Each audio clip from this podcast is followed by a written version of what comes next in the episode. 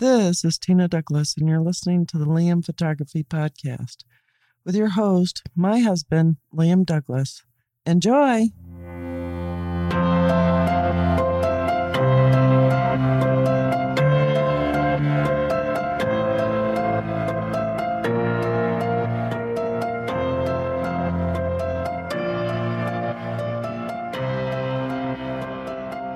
Greetings, everybody. You're listening to the Liam Photography Podcast. I'm your host, Liam Douglas, and this is episode 164. So, this week, I wanted to talk about a better way to use the autofocus system on your camera. By default, you already know that pressing your shutter button halfway down is how you get your AF lock and your metering to start. The problem is if you release your shutter, your camera then needs to reacquire focus when you press the button down again. But there is an easier way to get your focus and keep it, and that method is called back button focus.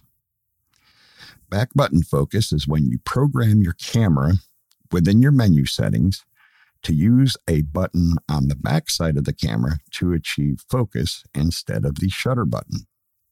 The advantage of this is you don't lose your previous focus lock when you release the shutter button and then have to reacquire it again to take your next shot.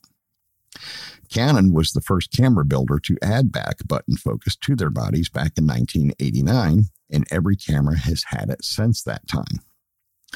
To set up back button focus on your Canon camera, go into the menu and look for metering start, metering plus AF start which I know sounds confusing, but that is the option you want. Most photographers that use back button focus, like myself, will use the AF lock button on the back of the camera. I switched to back button focus a few years back, and I personally would not go back to using the shutter button. And most pros will tell you the same thing. Now, on a Nikon, it's a bit more straightforward in the menu, but varies from model to model but you want to use the AE uh, dash L or the AF dash L button on the back for your back button focus. Yeah, that button that you never use. Now that you know how to set up and use back button focus, give it a try. And I think once you get used to it, you'll like it better than using the shutter button. As I said, I've been using it for several years now, and I definitely would not go back to using the shutter button pressed halfway to acquire my autofocus. For me, it's just much more convenient to be able to press that one button on the back side of the camera body, have my camera get focus lock, and the focus stays locked until the next time I want to change it. So I don't have to worry about, oh, I press halfway down, the shutter button acquires the focus, but then if I release to recompose and I press the button halfway down again, it's got to re-require fo- reacquire focus. It's just too much hassle. It's so much easier to just use back button focus and be done with it. Now, if you do a Google search for how to set up back button focus for whatever camera body you have, let's say it was a Nikon D3200, I'm sure you'll be able to find either a blog post or even possibly a YouTube video because there are a lot of them out there. And there's a lot of people that post the information for a lot of different camera bodies. Now, to give you an example, I'm going to go through how to do it on the Canon R6, which is the camera I currently have in my hands. So, on the Canon R6, if you press the menu button and you go into the menu system, and I'm going to go all the way back to the beginning so I can be, you can kind of be going along at the same time I am. So, and like I said, it's the same on every Canon camera. So it doesn't matter if you have the R6 or if you have the SL1 or SL2 or T6i or whatever. Canon does it the same way on all of their camera bodies. So you press the menu button. By default, when you enter the menu system, you're going to be in the red tab, which is the image quality menu.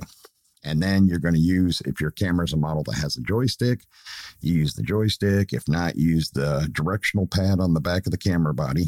And you're going to scroll to the right. You're going to keep going. You're going to go through all of the different tabs for the red menu. Then you're going to go to the purple menu, which is autofocus. And it's not in here. I know a lot of people would think it would be in here because it's that, you know, the subsection is called autofocus, but that's not where you configure back button focus. So you're going to keep going to the right. And I pass from the purple AF menu to the blue play- playback menu. I go through each of its tabs. Then it takes me to the purple menu, which is communications, you know, Wi Fi, Bluetooth, GPS, all that good stuff. Then you get to the gold menu, which is some of your advanced options. That's where you pick what memory card your camera writes its images to you first if you have a dual memory card camera and so on and so forth. It's also where you format your memory card and do some other settings. And it has a little wrench icon. But we're going to keep going to the right.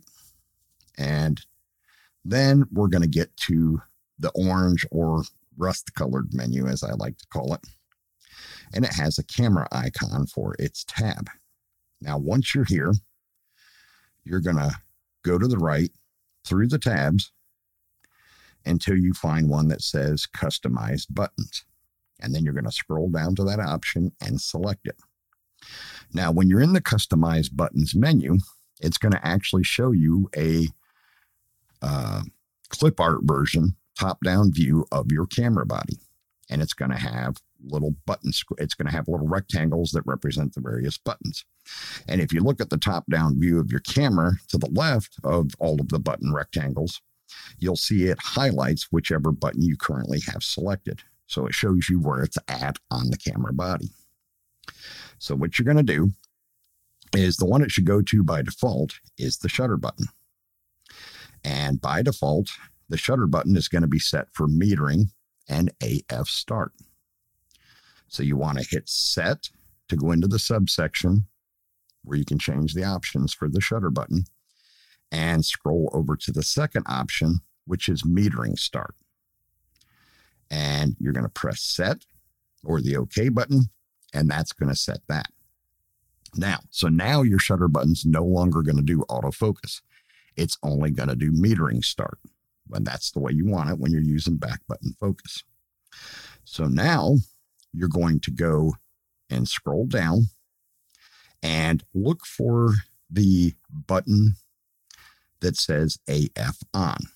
Now, if your camera doesn't have one, you can substitute one of the other buttons on the back of the camera, but I like to use the AF on button. And if you select that and go through its various options, you have the first one on my camera is metering and AF start.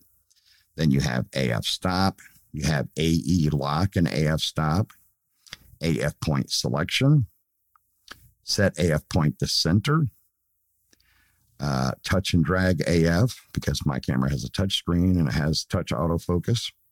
Then you have eye detection, peaking, focus guide, and AE lock. Now, like I said, yours might not have all of these options because they do vary depending on the model of Canon camera that you have.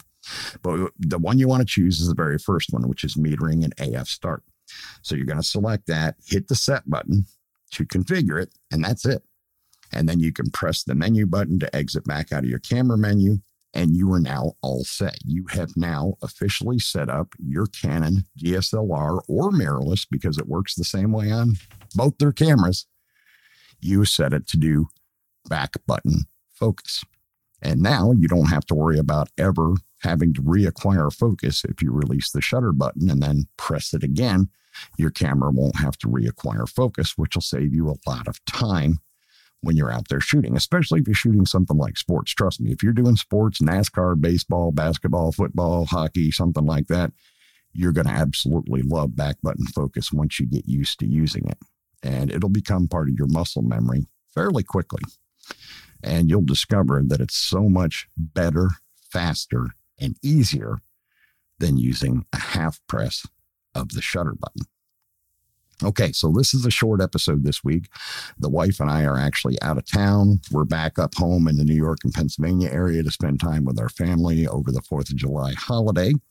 So I'm not doing a super long episode today. I will still be doing doing the news and rumors on Sunday, which is July 4th. Even though it's a holiday, I will still release a new episode that day as kind of a way to make up for the episodes I missed when we first moved to North Carolina. I felt terrible about that. So I will definitely be doing the news and rumors from the big four rumor sites this Sunday, like I always do. And I did also want to let my listeners know that either in August or possibly September, I haven't decided yet, will be our next giveaway contest. And I will put a post in the Facebook group asking what kind of prizes you guys would be interested in seeing for the next contest. And then that contest will probably start in September, maybe October. We'll see.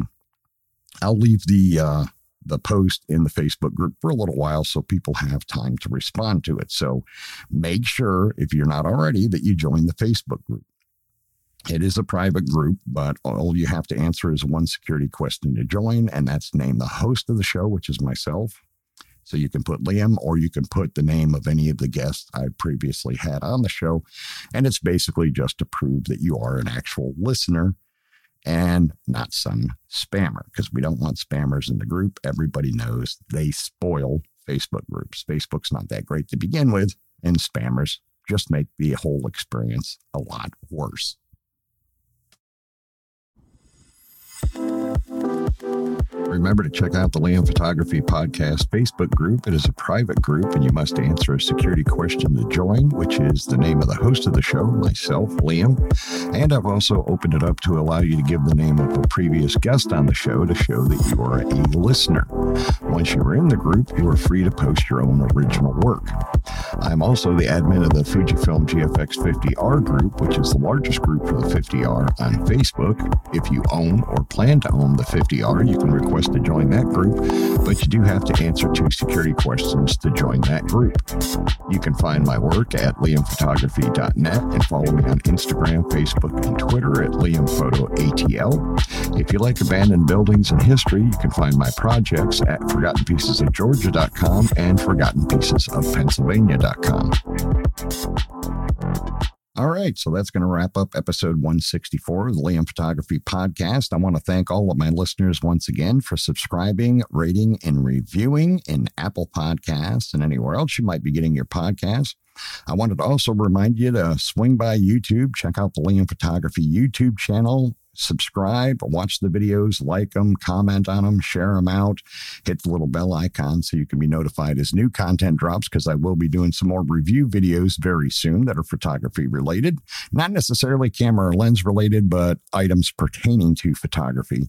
Um, so they will be coming soon. I've got two more reviews coming out in the next couple of weeks on that channel. Um, so you definitely want to check those out. Also, swing by and check out the uh, Forgotten Pieces of Georgia and Pennsylvania YouTube channels. They do each have their own separate YouTube channels as well. If you know anything about any of the buildings and any of the counties or towns in those videos, please be sure to leave a comment. I would greatly appreciate it. All right. I will see you all again on Sunday.